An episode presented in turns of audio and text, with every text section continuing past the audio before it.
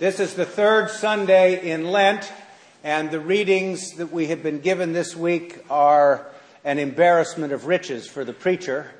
So there's always the, uh, the, the, opportunity and the possibility to uh, say too much, so I'll try to resist.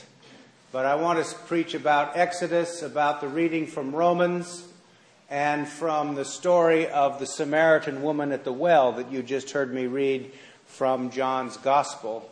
Um, one of the benefits of the Revised Common Lectionary is that we're hearing voices speak in the biblical witness that were uh, not as prominent as they uh, are now. So, women's voices and uh, their influences on the way in which uh, the early church operated and how they understood the issues for that day and time of acceptance and inclusion is very important.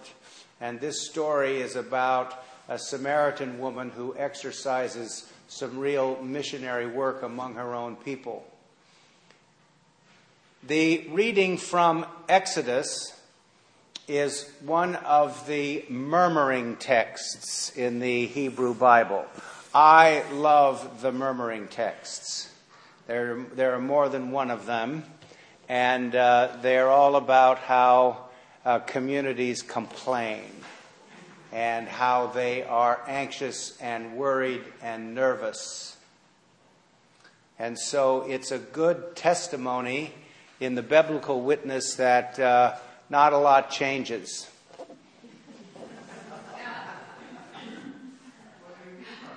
So uh, we have we have this replicated over and over again, and we certainly do in the in the New Testament. So I want to say something to you about how Moses understands leadership. These, are, these murmuring texts are about leadership and how they're exercised in anxious times and uh, how Moses uh, leads the people uh, with God's protection and help, but um, uh, shows some things about the nature of God's work in the world, which we need always to hold close to our own hearts. In the story, the people of Israel are wandering in the wilderness and they're worried and anxious. I, I was going to say this, I almost forgot. You know, you hear me preach all the time about the uh, synoptic theory in the New Testament or the two source theory about Matthew, Mark, and Luke. And uh, I do this because I think it's important for people to know something about all that. Well, the, the first place that biblical scholarship and biblical criticism began to be used now 150 or nearly 200 years ago was uh, in the study of the Pentateuch, the study of the first five books of the Old Testament. And so there is something that is important in the study of the, the first five books known as the documentary hypothesis. And you, you need to keep this on ice so that you can amaze your friends. the documentary hypothesis says that uh, the first five books of the Old Testament came from four sources, and they have names the Yahwist, the Elohist, the Priestly, and the Deuteronomist. And these are part of the oral tradition that precedes the writing down, and they also are the writing down from these various versions that then comes together as the biblical text as we have it. The Pentateuch, the Torah, was written at, during the Babylonian captivity. So it is describing events that occurred many years before that. If the Babylonian captivity occurred, say, in 589 BC, we're writing about Moses living in 1250 BC. And so these stories come from these sources and these traditions. So, just so that you can amaze your friends, you're hearing mostly today from J, the Yahweh source, and P, the priestly source. And how do we know those things? Well, each of these sources have certain characteristics, certain linguistic styles, certain ways of describing things, and certain emphases. So the Yahweh strain would be interested in speaking about God in an anthropomorphic way. You know, walking around on the earth, closing the door of the ark when Noah got in there with all the animals and his family. The priestly source is concerned with geography and where these things happened and what the rituals were that were used by Moses when he struck the rock and what did he use and how did all that happen. So we know some things about the sources of all of this. The, just so you know this, the Elohist is the god of the mountaintop in the clouds, the sort of unseen god. The Yahwist is the, is the God physically present to us in history. The priestly source is about all of the cultic aspects of the people as they develop their response to God's acts uh, in their midst. And the Deuteronomist is interested in the law and how you do this stuff and what you're supposed to do. So Moses is beside himself. We have complaining, rebellion, a general upset. And one of the reasons for that is that the people of Israel corporately are suffering from what uh, every age does, and that is they're looking at their past through rose colored glasses. The great, one of the great narratives of the people of Israel is that they came out of bondage in Egypt through the, prom- to, through the wilderness to the promised land, and they escaped the oppression of Pharaoh. Now they're out there in the wilderness, wandering around, and they're looking back at their captivity in Egypt fondly and wishing that they were back there among, as it says in other texts, the flesh pots of Egypt. They wish they could be there. So, what is Moses' task? First of all, he complains to God. And he says, I just don't know what I'm going to do. I'm at my wits' end here. And God says, You get out in front of the people, and you take some of the elders with you, and you go to the place that I'm going to tell you to go to, and there you will take the staff that you struck the Nile with, and you will strike the rock that I tell you, and the water will come. So Moses does as he is instructed, and the people follow him and the elders he strikes the rock, and this inexhaustible source of water springs up. Early Christians will read this and say this is a type for baptism. This is the water of life that we participate in, participated in sacramentally. And now we see that this water is an affirmation that God provides, both in spiritual terms and in physical terms and it also shows us that God is present. Moses turns the focus of the people of Israel away from the place of remembered good times to a future where they will receive a new self definition and a deeper and fuller understanding of God's purposes for them corporately and personally as they live in the midst of great ambiguity and uncertainty. And Moses will have to remember this leadership lesson in other places. So, any one of you who exercise any species of leadership at all in your life, in big and small ways, need to know, as we say over and over again, the practice of the non anxious presence, the defocusing of the place of remembered good times, and the focus on the place where you are now going to receive a new self definition and a new and newer and deeper understanding. And what's involved there? It's a certain amount of letting go, isn't it? It's a certain amount of trust in God in every one of these murmuring texts, we see two things. The people are rebellious, are second guessing God, and believe, them, believe in themselves in an overweening sense.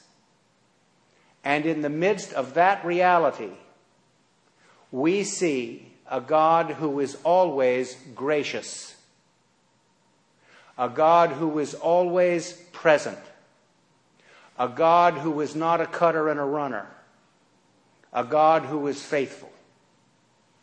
And through this, this is the God who is going to lead the people into the promised land and into a deeper and clearer focus about what it is they ought to be doing and what God has in mind for them.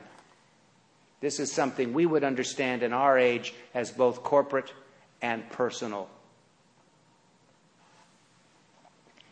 Paul is not talking much about water today, which is the theme really in the, the reading from Exodus and in the gospel but he's talking about uh, some of the necessary components for Christian maturity, emotionally, spiritually, and mentally. And so here he is speaking initially, of course, he mentions one of the classic things uh, that is a centerpiece of Reformation theology, which is justification by grace through faith.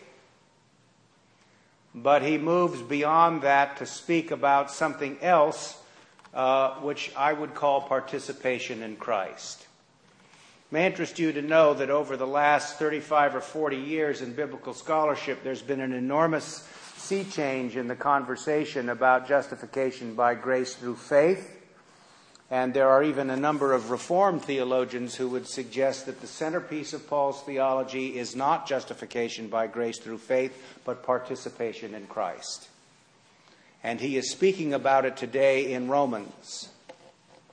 One of the things I like about this is that he raises the issue that is a, a, good issue to raise in Lent because it's the season for it, and that is what does enduring suffering do for us, if anything?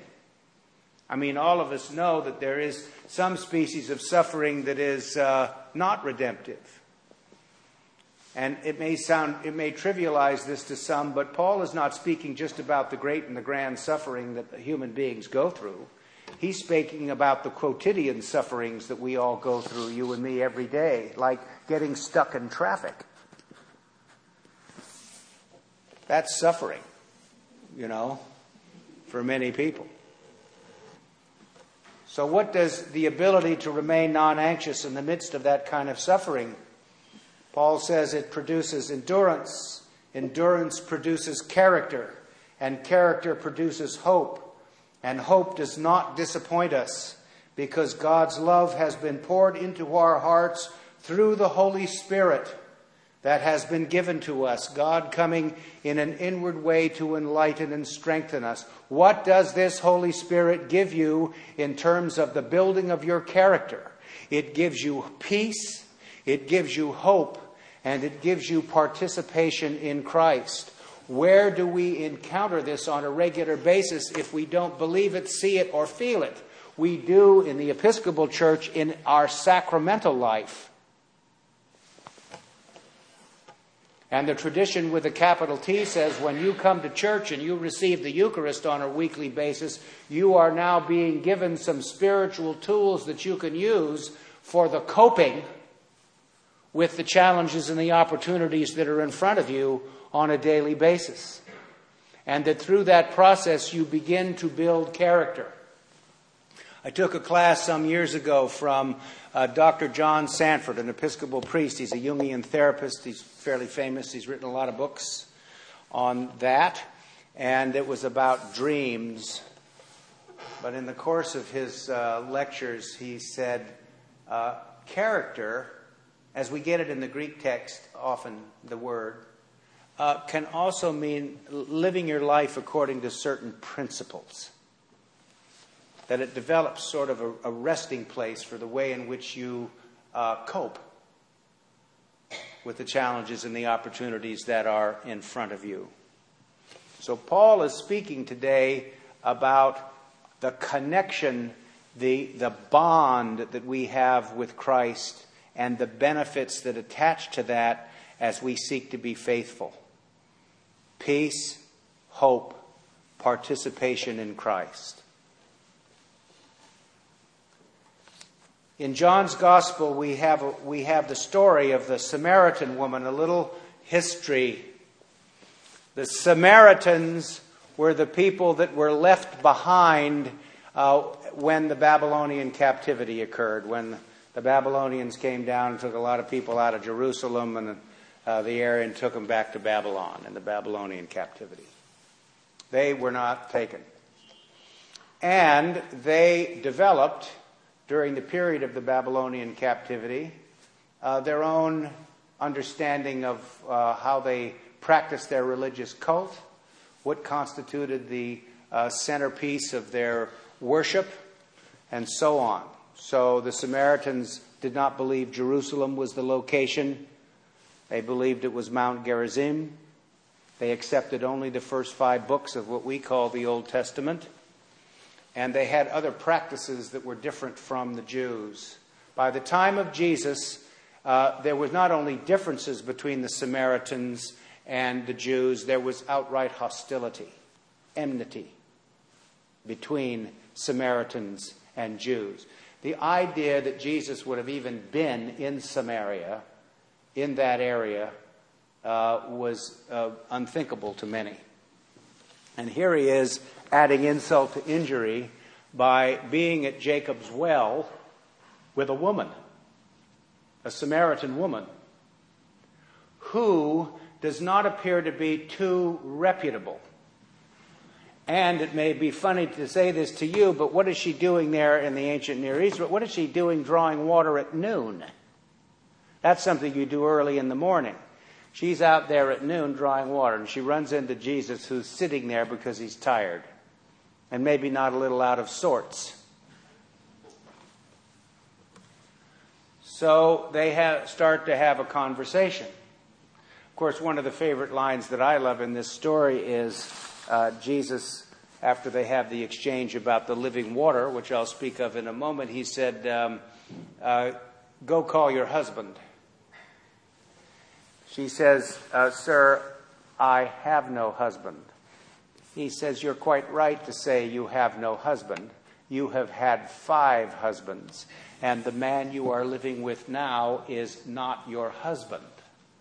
And her response is, Sir, I believe you are a prophet.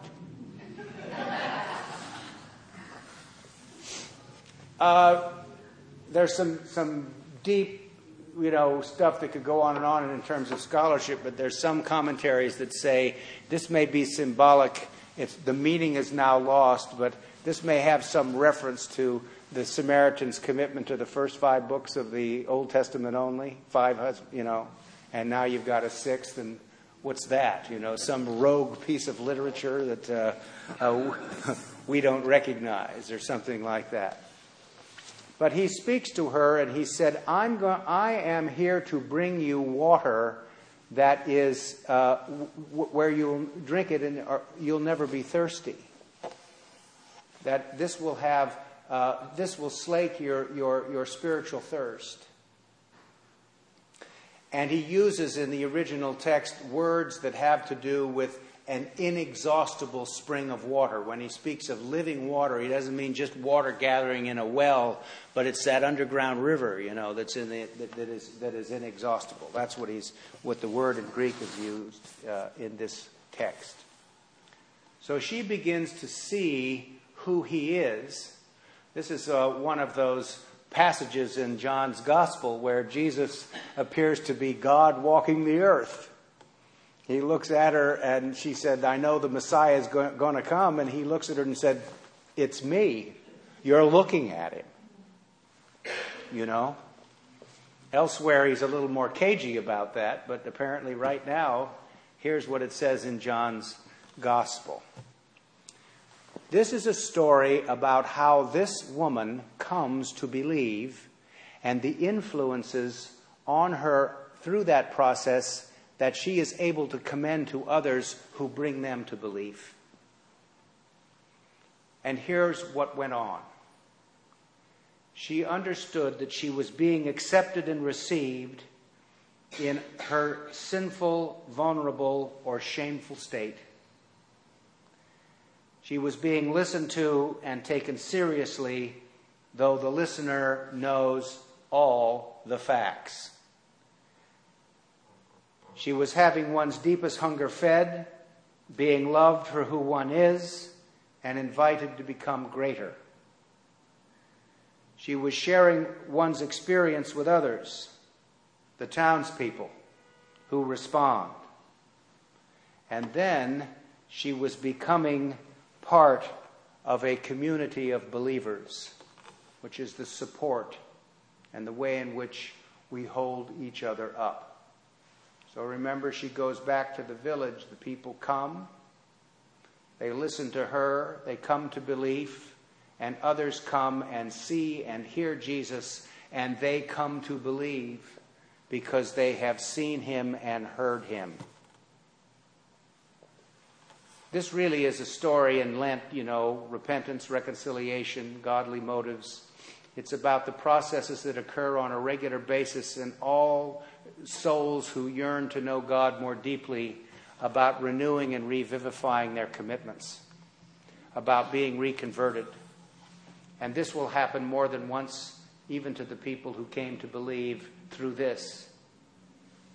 And that's one of the things we always have to realize. You know, even in the wilderness, Jesus was tempted.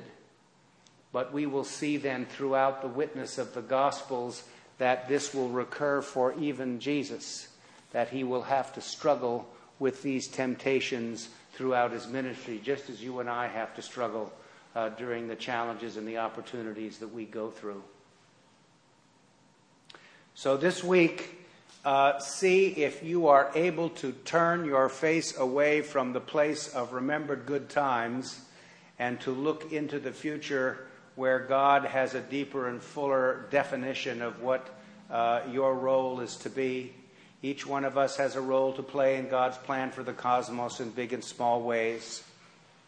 Remember that you're unconditionally loved, accepted, and forgiven, and that gives you the strength to meet the challenges and the opportunities that are in front of you and to share that confidence with others. Amen.